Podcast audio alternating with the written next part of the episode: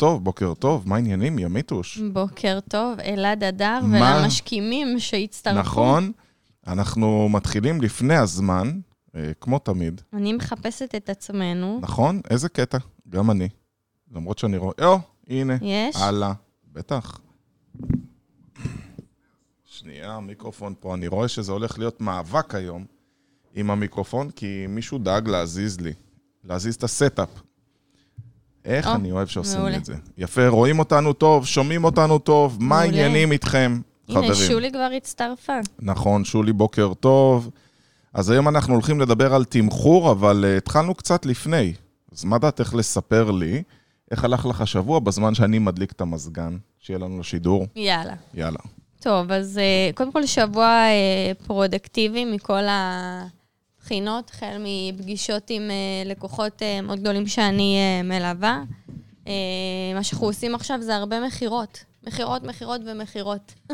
אבל דווקא היום אם נתחבר למה שאנחנו באמת עושים, זה שהרבה פעמים אנשים מתעסקים במכירות ובשיווק, ומה הם שוכחים לעשות לפני? תמחור, כמו שצריך. ואז כל המכירות האלה לא שוות כלום. נכון. אם אתם מוכרים, אבל לא מוכרים את זה במחיר הנכון, אז מה שווה כל העבודה היפה שעשיתם? אז היום אנחנו הולכים לדבר איתכם על התמחור, והמחר, והשעה היא 8:00, ג'ינגל, ואנחנו מתחילים.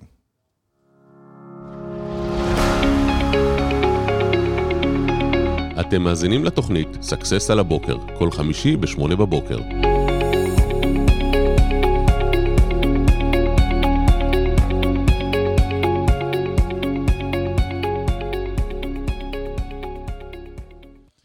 טוב, 8:00, סקסס על הבוקר, כבר לא יודע, 5-6 שנים ברציפות. התוכנית שלכם לכל מה שאתם רוצים לדעת על עסקים, אלעד הדר. ימית חיון. ואנחנו היום הולכים לדבר איתכם על תמחור. כל מי שרוצה לדעת טיפים לגבי תמחור בעסק שלו, כל מה שהוא צריך לדעת, התמחור שלנו לפעולה הזאת, זה תרשמו לנו, עשיתי שיתוף ותשתפו, ואז תרשמו לנו מה העסק שלכם, ותן לכם טיפים חשובים בתמחור גם בעסק שלכם. אז יאללה, קדימה, אנחנו הולכים לעשות את זה ובגדול. קודם כל, בוא נפתח ימית, זה אחד הנושאים הכי רגישים, שאנשים כאילו לא יודעים להתעסק איתו, נכון. ולמעשה זה הדבר הבסיסי ביותר. מה אתה הולך לפתוח עסק? ומה אתה הולך להציע מחירון, כשלא בדקת בעצם את התמחור. נכון. זה מאוד מאוד בסיסי ויסודי, ואנחנו רואים את זה בשלבים הראשונים של אנשים שפותחים עסק, ואגב, לא רק שפותחים, זאת אומרת, גם אם יש פה עסקים קיימים, השידור הזה גם מותאם להם, כי זה בעצם לבדוק את התמחור הקיים שלהם. מה שבדרך כלל עסקים לא תמיד עושים, הם רצים מלכתחילה עם איזשהו תמחור התחלתי, שאותו הם בדקו יכול להיות, או לקחו בעל מקצוע מסודר שיודע בתחומו ועושה את זה. ימית, התמימה. את יודעת מה העסקים אני קולט שהם עושים? שרירותי, מחיר שרירותי. יותר גרוע מזה, לפי המתחרים. זאת אומרת... אוקיי, מבוסס שוק. בדיוק. זאת אומרת שאני עכשיו הולך ובודק מה עושים המתחרים שלי, ואומר, אוקיי, אם הם שורדים כבר 5 שנים, והתמחור שלהם לפיצה הוא 60 שקלים, ולזיווה 18 שקלים. הם כבר בדקו. בדיוק, אני אלך איתם. ופה מתחילה הטעות הגדולה ביותר. נכון, בגלל שהסחירות שלכם היא לא זהה אולי מבחינת מחירים. או אולי הוא הרבה זמן בשוק, אז הוא הוציא מהספקים מחירים טוב לחומרי גלם, ואתה עוד לא. אולי הוא לא מושך משכורת, אולי הוא ממונף בהלוואות, אולי אבא שלו עשיר. הנתונים שונים, כאילו אי אפשר להתווכח, הם שונים לכל דבר, ולכן אי אפשר להעתיק תמחור. נכון. אוקיי? זאת אומרת, כשבן אדם, כשבעל עסק רוצה לתמחר, הוא צריך להסתכל על שיטות מסוימות שבעזרתם אנחנו תכף נציג אותם ונדבר, ובעזרתם הוא בעצם צריך לתמחר. מה, אנחנו נגלה להם איך עושים תמחורים? את השיטות. אוקיי. את השיטות, אנחנו לא פותחים פה אקסל ומחשבים. לפנק. נו, בשביל זה אנחנו כאן, אבל בשביל לפנק, אני באמת רוצה שאנשים ירשמו לנו כאן. נכון, מה אתם עושים? איזה עסקים יש לכם? מה העסקים שלכם? אנחנו פה. אז את יודעת, אחת הטעויות הגדולות ביותר, זה שרוב בעלי העסקים לא העמיסו בתמחור, ואנחנו נדבר עוד מעט על העמסות, הם לא העמיסו את אחד המאפיינים ואחד המשתנים שתמיד יהיו קיימים בעסק. הם לא העמיסו את עצמם. זאת אומרת, הם לא מתמחרים את עצמם, לא כבעלים מה הם מושכים, הרי הקמת עסק בשביל למשוך כסף, אלא הם אפילו לא תמחרו את עצמם כעובד. זאת אומרת, לצורך העניין, יש איזו חנות חיות שאנחנו עכשיו מלווים, והוא אומר לי, תשמע, אני כבר ב-20,000 שקל מאוזן. למה? כי אני מרוויח על הסחורה בערך 30%, זה 6,000 שקל, והסחירות והארנונה עולה לי פחות. רגע שנייה, אתה עובד בעסק, אם היית עובד במקום אחר, היית מושך משכורת? בוודאי שכן.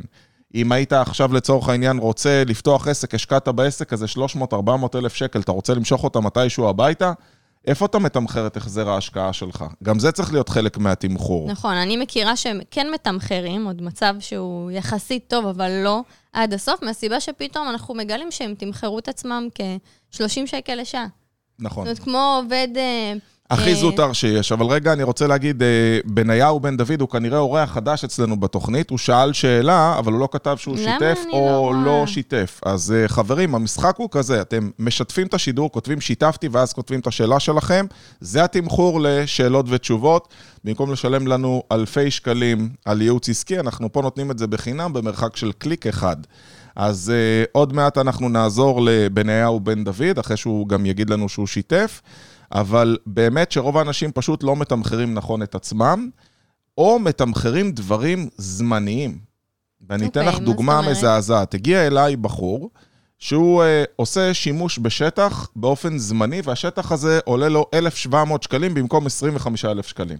אוקיי. מישהו נתן לו להשתמש בשטח שהוא כרגע, בוא נקרא לזה אזור דמדומים כזה, לא עולה לו כסף, הוא מחייב אותו ב-1,700 שקלים. ואז הוא רץ עם אותו מחיר.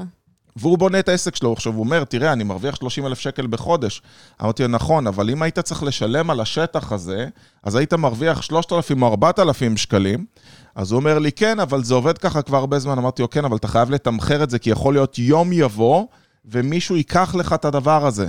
עכשיו באמת, אני האחרון לפתוח עין, לעשות קרמה רעה, או להיות בהתכוונות שלילית לבן אדם, זה היה נטו מדאגה לבן אדם. ימית לא עבר שבוע, הוא מתקשר אליי, והוא אומר לי, תשמע, אתה לא מאמין מה קרה. קיבלתי צו פינוי מהשטח, אני לא יכול יותר, אני חייב לעבור למקום, וזה הולך לעלות 25,000 שקלים. אמרתי לו, אם אתה עובר, זה הפסד של 20,000 שקל בחודש, כי כל התמחור וכל הניהול שלך לא נכון. גם לפעמים אתה מרגיל את הלקוח למשהו מסוים, עכשיו לך תקפיץ את זה. בדיוק. אנחנו נדבר עוד רגע גם על זה, אבל לא לפני שנעזור לבניהו בן דוד. הוא אומר, מה דעתך על תמחור בתחום האירועים ותחום ההפקות?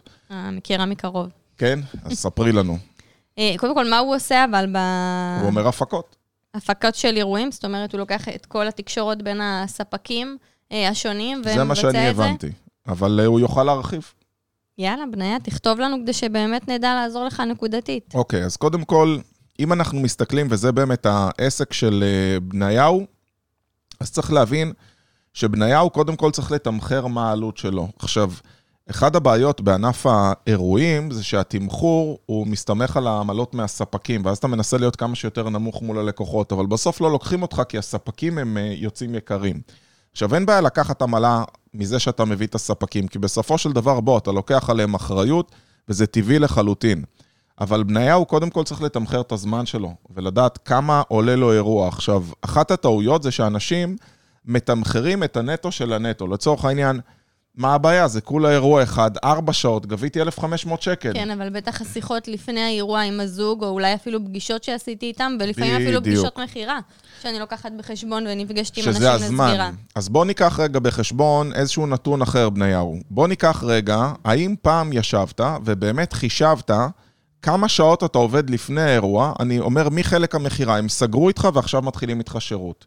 אני עוד לא אומר שצריך לתמחר בפנים את עלות המחירה, אבל אם פעם לקחת ותמחרת כמה אתה עובד על האירוע, כמה שעות אתה עושה לפני, כמה שיחות אתה עושה עם זוג, יש תוכנות שעושות את זה, שאתה פשוט זה כמו רמזור כזה ירוק ואדום, וכשאתה עובד על פרויקט, אתה בוחר את הפרויקט ועושה התחל, ואתה מתחיל לסכום את השעות שלו. באדריכלות ועיצוב פנים הרבה יש גם את נכון, כי שם הם הכי גולשים בשעות, ואם אתה לא בא ובודק את זה, של כמה באמת אתה משקיע בשעות, אתה פתאום תגלה שאתה לא עובד ב-1,500 שקל לשעה חלקי 4, אתה פתאום תגלה שאתה עומד ב-1,500 שקל חלקי 40, כי אתה לא מחשב את כל השעות מסביב. זה בדיוק כמו שמישהו רצה לקנות מאיתנו ייעוץ לפי שעות. הוא אומר לי, מה? למה אתה לוקח כל כך הרבה לשעה? אמרתי לו, תראה, יועץ ממוצע אצלנו, הוא לא עובד מתוך 200 שעות בחודש, 200 שעות בחודש בייעוץ. יש יועצים שיעבדו 60 שעות בחודש, יש יועצים שעובדים 70 שעות בחודש, הטובים עובדים 80 שעות בחודש, אתה מבין שאני בתור בעל עסק צריך להעמיס את כל העלויות, כי יש לו זמן נסיעה הלוך, יש לו זמן נסיעה חזור, יש לו זמן שהוא יושב לכתוב דוח, יש לו זמן שהוא יושב עם ימית, בדיוק, הוא יושב איתך והוא עובד איתך ביחד על כל החומר, ואם אתה עושה את זה בצורה הזאת, אז איך אתה מצפה שאני אעמיס את זה על השעה? הרי זה לא השעה. אז כל אחד צריך להבין שתמחור זה קודם כל לדעת מה אתה נותן, כמה זה עולה לך, ומשם אתה מתחיל לתמחר. כי בלי לדעת את העלויות הבסיסיות שלך, בחיים אתה לא יכול לתמחר. נכון, עכשיו גם עסקים שהם מתחילים, זאת אומרת אין להם עדיין את הנתונים, אבל אני מאמינה שכשהם מגיעים לפתוח עסק באותו תחום, הם צריכים לחקור אותו לפני שהם מתמחרים. זאת אומרת שיכול להיות שהם ייצמדו, או שהם ילכו לאותו עסק מקביל כדי להבין מה קורה. הם חייבים נתונים, אי אפשר לתמחר בלי נתונים, אי אפשר לעשות את זה שרירותי ולהגיד, טוב, זה מה שקיים בשוק, זה מה שאני אקח, כי בסוף כשאתה רוצה לשים כסף בפרונט אל מול הלקוח שרואה אותו, המחיר צריכה נקרא לזה, אז אתה לוקח בחשבון גם מה אחוז הרווח שאני רוצה על השירות. ואז אתה מתחיל את החיסורים האלה. נכון, אז אני אגע בעוד נקודה שזה נקרא זמני תקן. אחד הדברים, נגיד שאני מייעץ לקייטרינג, אז אני בודק זמני תקן לכל מנה, כי מה לעשות? רוב האנשים מה הם עושים? הם מתמחרים את העלות של המזון, זה הפוד קוסט, אבל יש מנות שלוקח הרבה יותר זמן, ויש מנות שלוקח פחות זמן. יש מנות שמצריכות ממני חשמל, גז ועוד הוצאות מסביב, ויש מנות שמנות קרות שאני רק צריך סכין ואני עושה, וזה רק זמן אדם. אני לא אשכח שכתב תוכנית עסקית לאיזה פטיסרי שפתח, וחישבת לו כמה הפקת סוכר וכמה שקדים שמים על כל קרואסון. נכון. וזה עד הרמה הזאת נכנס, וכשאנחנו נכנסים לרזולוציות האלה, אנחנו יודעים מה המוצרים הרווחיים, מה המוצרים הלא רווחיים, מה אני צריך להוציא, ואני אספר לכם סיפור. אחד מהלקוחות שלנו, לא יודע אם את זוכרת, איזה פיצריה מבאר שבע, שכשתמחרנו את העלות של הזיווה שהוא מוכר, ראינו שהוא מפסיד 2 שקלים על כל זיווה שהוא מוכר. כמובן ששאלנו למה זה ככה, אז הוא אמר, זה בגלל המתחרה, ככה הוא מוכר, אז גם אני מכרתי ככה. וראינו שכל מה שהוא צריך לעשות, זה לאו דווקא להגדיל את המחזור, אלא להוציא את המנות הלא רווחיות, להציע דברים רווחיים. לדוגמה, אם במקום להציע זיווה, אני מוכר גלידה שישר מהמקפיא, ואני יודע מראש מה הרווחיות, אבל יש לי עליה 0 זמן הכנה. זאת אומרת, יכול להיות שעל הגלידה אני מרוויח 30%, ועל הפוד קוסט או המזון שלי אני מרוויח 40%, אבל על האוכל היה לי זמן עבודה גם. נכון. ועל הגלידה אני שם בסקית ובזה סיימתי, ולכן אנחנו צריכים לקחת את כל הדברים האלה בחשבון. נכון, אם כבר דיברת באוכל, שים לב שיש מנות, אז אנשים, אם הם עשו תמחור נכון, הם גם יודעים לפעמים אסטרטגית, שהם מפסידים על מנות מסוימות, אבל המנות האלה מושכות את הלקוח אלינו, ואני יודעת להרוויח מכיוון מנות אחרות. זאת אומרת, שאני רוצה להרכיב תפריט אולי, אם זה קייטרינג למישהו, אז אני אומרת, טוב, שיווקית אני אשים את הסלטים בפרונט, כולם צריכים סלטים. הסלטים יהיו אצלי הכי זולים, אבל במנות האחרות הם יהיו יותר יקרות, שאני ארוויח שם ויפצה עליהם. אז יש פה איזושהי אסטרטגיה של תמחור FCD בדברים מסוימים, אבל תמיד להיות עם היד על הדופק. זה כבר בהחלטה. כל עוד אני מקבל החלטה שקולה לעשות את זה, אין עם זה שום בעיה. אבל אתה יכול לקבל את זה רק כשאתה שולט בנתונים. בדיוק. כי אתה אומר, מי יזמין ממני רק סלטים לאירוע? ימית, לכל בעל עסק, אחד הדברים שאנחנו בונים, זה מחשבון תמחור מסוים. בוא תזרוק פנימה כמה זמן עבודה יש לך, אני יודע מראש לחשב כמה זמן עבודה יש לך. בוא נעמיס את השטח שזה תופס לך. לצורך העניין יש דברים שמאוד מאוד נפחיים. אני אתן לך דוגמה. אם אני כבר מייעץ לקייטרינג, אז אני יכול לחשב האם כלכלי לי להחזיק את כל השתייה אצלנו, במחסנים שלנו, שאני צריך להחזיק מחסנים בשביל זה, פלוס מקררים שזה חשמל, או האם שווה לי לקנות את זה אצל מישהו שיש לו כבר סופר, והוא נותן לי את זה מקורר בשקל יותר לבקבוק.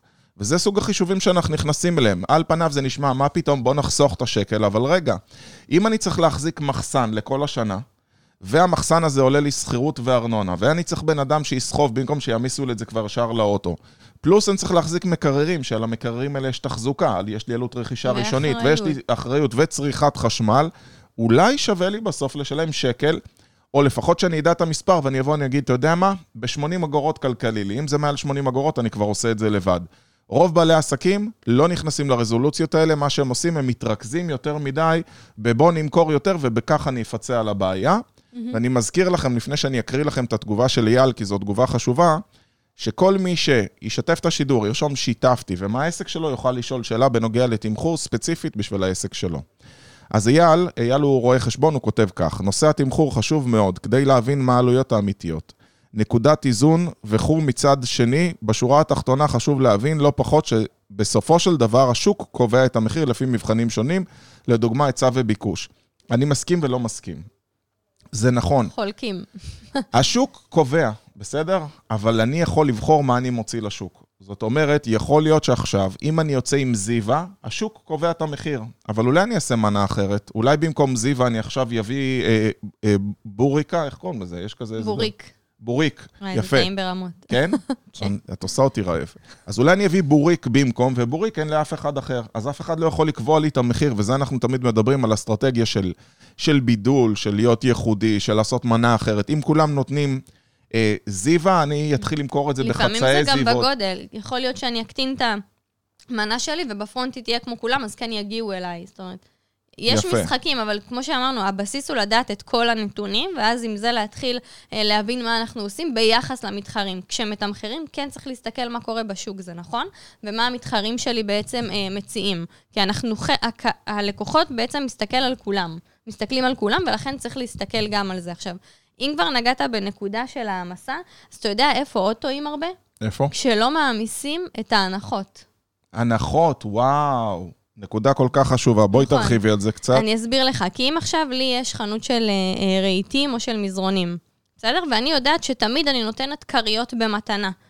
על מזרון שקונים. אז זה כבר מתנות, זה לא הנחות. יש הנחות ויש מתנות. אוקיי, בשני המקרים צריך להתייחס, אבל נכון. אני יודעת שבדרך כלל יש מחיר שהוא שוק, שאני שמה אותו בפרונט, ויש את המחיר שבסוף כן אני יכולה. עכשיו, מה קורה לבעלי עסקים? העובדים שלהם בפרונט, הם רוצים למכור, מה אכפת להם באיזה מחיר? כאילו, זה יהיה כך או כך, אני מתוגמל. וזה מתחיל דרך אגב מטעות בתמחור שיטת התגמול. אם אני מתגמל את העובד שלי, ולא משנה מה ההנחה שהוא נתן, הוא בעצם מוכר לרעתך, הוא ינסה לתת כמה שיותר עסקאות, ובכל מחיר, והעיקר להוריד את המחיר כדי למכור, והוא שוחק את הרווחיות. לא רק זה. בנוסף, אם לא תמחרתי מלכתחילה, אני לא יודעת מה המקסימום הנחה שאני כאילו יכולה לתת. אמת. ואז אני עדיין שומרת על האחוז רווחיות שלי. עכשיו, ברגע שלא תמחרתי, נכון, יש כזה קצת שוק בדבר הזה, הוא רוצה למכור, בסוף אתה כאילו עושה את הכל, פועל, דוחף את הכל, אבל אתה לא רווחי מבחינת המחיר שלך.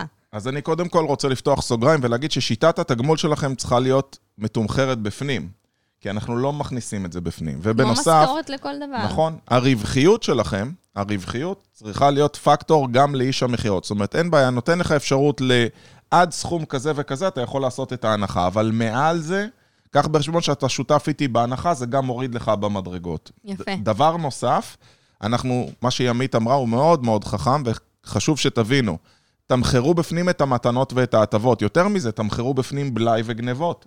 נכון? בטח. יש לנו, אני יעצתי לרשת, שיש לנו 2.5% מהמחזור גנבות. 2.5% מהמחזור גנבות, ואני צריך לתמחר את זה בפנים. צריך לעשות שידור רק על זה, אתה יודע? כן. וואו, נכון, גנבות בעסקים, אני יכול לעשות ממש שידור גדול על הדבר הזה. אז אני אתמחר בפנים את הבלי, את הגנבות. אם זה עסק בתחום המזון, אני אתמחר בפנים כמה מזון אני זורק. במזון גם... כן יודעים לעשות את זה, אבל בעסקים אחרים כאילו אומרים, טוב, אין לי באמת, אבל יש. נכון. ואנחנו צריכים פשוט לקחת את כל נושא התמחורים, כולל את ההנחה. מה קורה? לרוב אני בא ואני אומר, אוקיי, הכוס הזו עולה 10 שקלים, אני מוכר אותה ב-20. אבל אם אני יודע באופן טבעי שאני מגיע לקופה, ואני תמיד עושה 5-10% הנחה, כמו נגיד יש ענפים כמו מוסך נגיד, תמיד עושים הנחה במוסך. נכון. אז אם אתם לא מבקשים, אז תדעו. עכשיו, 10% הנחה האלה יכולים להיות 50% מהרווח או יותר. לפעמים הרווחיות הממוצעת במוסך היא 15%, 10% הנחה משאיר אותי עם 5%. זאת אומרת, נתתי 2/3 מהרווח שלי, ואני צריך לדעת לתמחר את זה. אז מוצאים דוח הנחות, ואפשר להוציא דוח כזה, ופשוט רואים כמה אתם מפנקים בהנחות, ופשוט מפסידים כסף. נכון. אני רוצה לקחת שנייה את כל הדברים שאמרנו כאן, ולהגיד כזה דבר. בסוף, אם אני רוצה לתמחר, אז אני צריכה שיהיה לי נתונים מסוימים מבחינת העלויות שלי, החומרי גלם שלי. אני צריכה גם להעמיס את העלויות התפעוליות מסביב שלי. אני צריכה לדעת אם אני עושה אסטרטגיית מחירה שהיא כלולה עם הנחות או מתנות, אז מה העלויות של הדבר הזה? אני צריכה להכניס גם את השכר עובדים, כולל עלויות מעביד. אנשים לא מסתכלים גם על זה, מסיים את המשכורת כביכול כפי שהיא, לא את הפיצויים ואת הפנסיה ואת כל הדברים הנוספים. וכשאני לוקחת את כל המכלול הזה, אני צריכה גם להסתכל ביחס לשוק איפה אני עומדת. עכשיו, אם המחיר יוצא גבוה, אני צריכה אולי להגביר גם את הערך שלי באותו דבר, כשאני מוציאה לאותו לקוח בחוץ. כי בסוף, המחיר הוא כן פרמטר שמסתכלים עליו, אבל אם אני מצליחה בתהליך המחירה שלי, למכור גם את הערך הנוסף שאני נותנת, כשאותו מתחרה שלי לא נותן, אז כאן אני יכולה לפצות על ההפרש הזה בין שניהם. לגמרי, תראו כמה חשוב, כשאתה מבין את התמחור, אתה יכול להוציא מזה פועל אסטרטגי ניהולי לעסק שלך, ומשם ללמוד המון על מה אתה צריך לעשות, ואייל מגיב בחזרה, והוא מגיב תגובה חשובה, אני אקריא אותה, הוא אומר, מעולה, זה מחזק את מה שאמרתי, אתה יודע מה העלות, ולכן מחליט מה למכור ומה לא. רלוונטי כמובן גם לשירותים. אגב, התמחות או התמחות בנושא מסוים היא גם חלק מהשיקולים. אם יש נושא, הוא רוצה נישה, לכתוב, נישה מסוימת שאני פחות מכיר, לא שווה לי לקחת לקוח בודד בתחום הזה, כי הזמן למידה ייקח יותר. אני לדוגמה לא אקח לקוח שמרבית השירות שלו יהיה מולי ולא מול הצוות. אייל הוא רואה חשבון בעצמו עם תחומי התמחות מאוד ספציפיים בדרופשיפינג וקריפטו, ואני יכול להגיד לכם ש... זה מאוד הגיוני, כי אם עכשיו בן אדם אומר, אני רוצה אותך, אז מישהו רוצה רק אותי, אני אומר לו, עלות שלי לשעה זה 1,800 שקלים, וגם אם יבקשו הרבה, אני אעלה את המחיר, כי גם אני אותו דבר, לא שווה לי למכור את הזמן שלי, אני בשבוע אחד יכול לעשות מיליון שקל לחברה, אבל אם אני מוכר את הזמן שלי ב-1,800 שקלים, אז השכר שלי כבר מוגבל מאוד. אני יכול להגיע ל-100,000 שקלים שאני מייצר לחברה באותו שבוע. מן הסתם, אתם צריכים לדעת מה כלכלי לכם יותר, אותו דבר, גם לתמחר את הכוח אדם שלכם. למה ללכת רחוק, ימית? היה אצלי מישהו השבוע, יש לו עסק לצעצועי תינוקות, בגדי תינוקות, מעין חנות כזאת כמו שילב, והבן אדם, מה שנקרא, עובד תמורת 35 שקלים לשעה. לא, הוא היבואן, הוא המנכ"ל, הוא הבעלים, הוא גם סוכן בשטח, והוא מוכר דברים שהוא מייבא, הוא גם המחסנאי, הולך עם הטוש ומסמן, ויש לו עסק גדול, הוא מגלגל מחזורים של מאות אלפי שקלים, אבל הוא גם לא תמחר את עצמו, הוא לא תמחר את הזמן שלו. אחד הדברים שאנחנו מלמדים בסדנת זמן זה כסף, איך לתמחר את הזמן שלך. ברגע שבן אדם מבין כמה הוא שווה, יהיה לו הרבה יותר קל להתמקד ולהגיד, סליחה, זה אני לא אמור לעשות. זה אני יכול לשלוח מישהו אחר שיעשה את הדבר הזה, אני לא צריך להתעסק עם הדבר הזה. אז כל מה שאני אומר לכם זה, אתם צריכים לדעת לתמחר, לא תדעו. גם אל תפחדו, הרבה פעמים מפחדים לשים את המחיר היקר, וזה נטו אצלנו. אני נכחתי בכמה פעמים, שהעלינו מחירים דרסטית, בסדר? מה זה דרסטית? תני דוגמה שאנשים יבינו.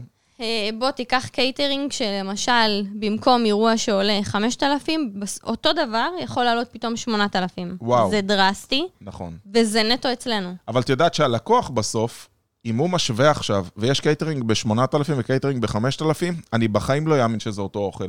אני בטוח שזה שירות אחר, שזה רמה אחרת, זה ממתג אותך במקום אחר.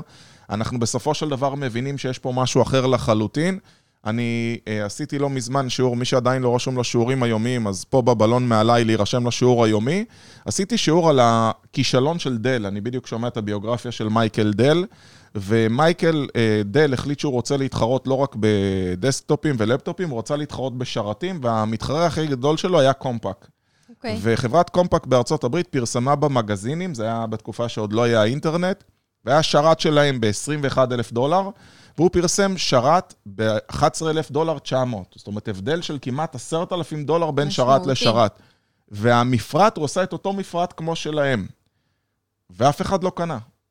ואז הוא שאל אנשים שקראו את המודעות, הוא אומר, איך אתה קונה שרת של קומפקט ששלי עולה $10,000 פחות? הוא אומר, תשמע, ההבדל כל כך גדול, שבטוח יש כמה דברים ששכחת לשים פה, אולי הם לא כתובים, אבל אני לא יודע לבדוק, אז אני הולך על משהו בטוח. זה לפעמים כאילו פסיכולוגית גם, ערך נתפס. בדיוק, אז הערך הנתפס, אתה לא יכול להיות שונה, אם אתה שונה פי 2, כמו שקומפק היו, אז אני אומר, בטוח הם יותר טובים, אין סיכוי שזה כזה זול, זה בטוח גם לא טוב. יותר מזה, גם לפעמים הלקוח, זה נשמע מוזר, לא מרגיש בזה. שלרגע הוא רכש שירות שלך, והעלת את המחיר. זה באמת לפעמים נטו אצלנו. עכשיו, אם אתה אומר בביטחון, כן, המחירים שלנו הם כאלה, הם אחידים, אנחנו בעצם מספקים כך וכך וכך, אודות המחיר הזה. זאת אומרת, אם אתה כל כך סגור בעצמך לגבי הדבר הזה, תשאיר את זה ללקוח, אנשים יקנו.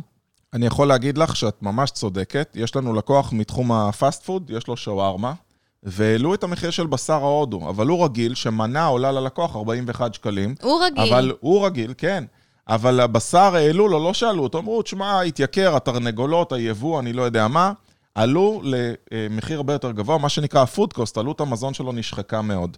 אני עוד רגע אסביר מה עשינו איתו, לא לפני שאני אגיד לרבית, רבית יקירתי, שאלת שאלה ולא כתבת לנו אם שיתפת את השידור, אתם מוזמנים לשתף את השידור, לכתוב שיתפתי, ואז נענה לכל השאלות שלכם בשמחה, זה התמחור שלנו היום לשאלות שלכם.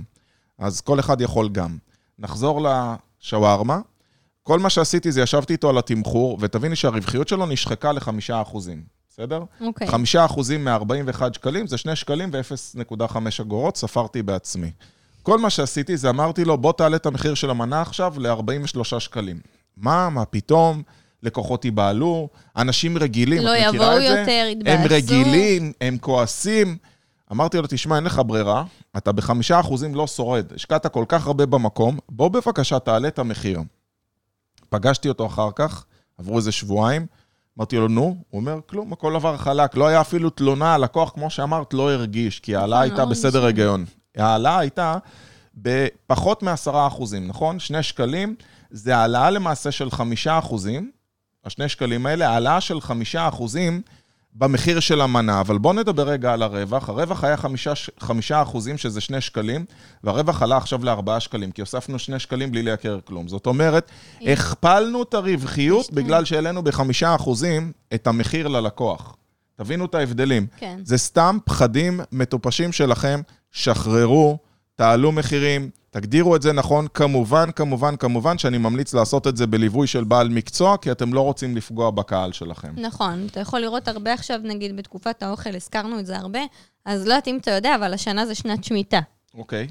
אז קשה להשיג עכשיו את כל הירקות, פירות וכדומה. אז המחירים מן הסתם זה יבול נוחרים, יותר יקרים.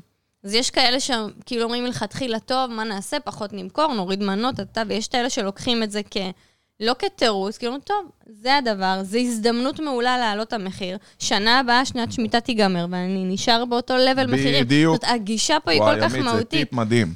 טיפ מדהים. רבית, מאחר והיא שיתפה, אז בואו נקריא את השאלה שלה.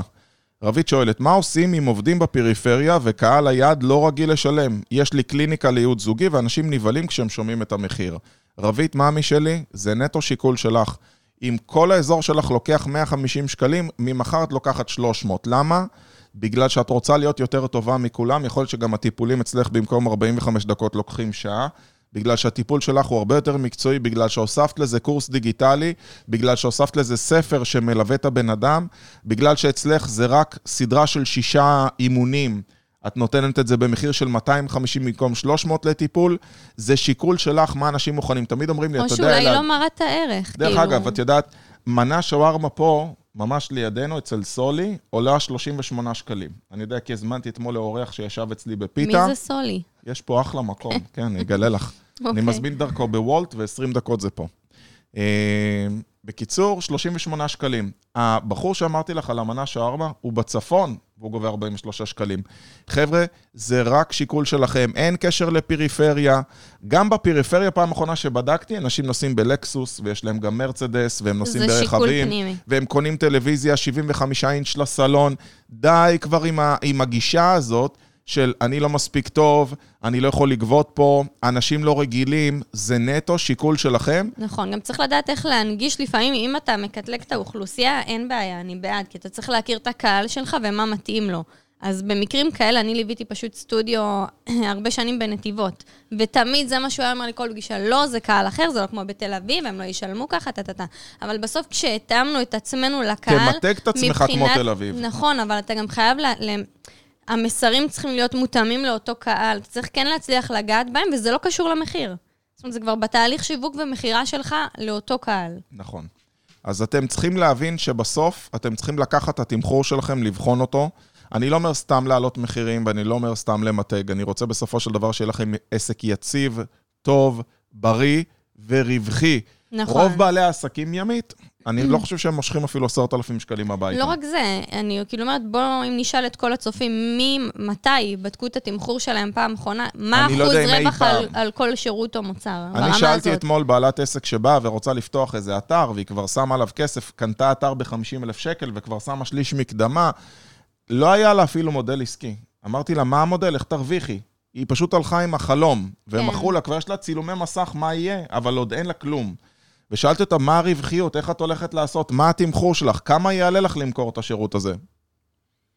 כלום. היא התעצבנה אפילו מעצם השאלה, כאילו אני סתם מציק לה. כן, הורס לה את הרעיון.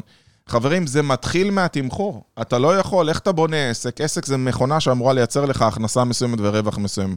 איך אתה הולך ובונה כזה דבר, בלי שאתה יודע מה אתה מכניס וכמה זה עולה לך וכמה אתה מרוויח? נכון, עכשיו, לפעמים בהתרחבות של עסק, גם שם בכלל צריך לבדוק את התמחור, מהסיבה שלפעמים יש את הכאבי גדילה האלה, שאני צריכה להכניס עוד עובדים, עוד משהו, זאת אומרת, זה מועמס על זה. נכון. הדברים משתנים, ולכן חשוב לבדוק, בוא נגיד, טוב, זה תלוי עסק ותלוי שינויים בשוק, אבל כן לבדוק את התמחור ולשלוט בנתונים, ולפעמים אפילו להצליח להוזיל דברים מסוימים, אתה עושה עם ספקים, משא ומתן. אלעד, אני קונה ממך בשנה, ב-X כסף כל שנה, אני רוצה להמשיך איתך גם שנה קדימה. איך אנחנו יכולים להסתדר על המחיר? אוקיי? אתה מביא הצעות מאחרים, אתה כן רוצה להמשיך לעבוד אולי עם אותו ספק, אתה מכיר אותו, אתה סומך עליו, הסחורה שלו הכי טובה, אבל בסוף, כשאתה כן עם תשומת לב על התמחור, אתה גם יכול להוזיל את העלויות שלך מסביב, ולא לשים איזה משהו בצד טוב. תמחרתי, אז זה היה טוב, אני כבר רץ על שיווק ומחירות. מדהים. חברים, אני מקווה מאוד פיצצנו לכם את הראש בתמחור, לכו לשבת ולהתחיל לתמחר את המוצרים שלכם, תדעו שצריך לעשות חלוקה והעמסות, תזכרו לתמחר את עצמכם, זה אחד הטיפים החשובים, מעסק קטן, לרוב אנשים לא מתמחרים את עצמם, וכמו תמיד אם אתם צריכים עזרה, אנחנו גם פה בשביל זה, אנחנו מאחלים לכם שיהיה לכם סוף שבוע חזק, ותזכרו שיום שישי, יום יתרון. אנחנו אוהבים אתכם, אנחנו נתראה כל יום חמישי, 8:00 בסקסס על הבוקר, ימית חיון, אלעד הדר, ושיהיה אחלה סוף שבוע. ביי ביי.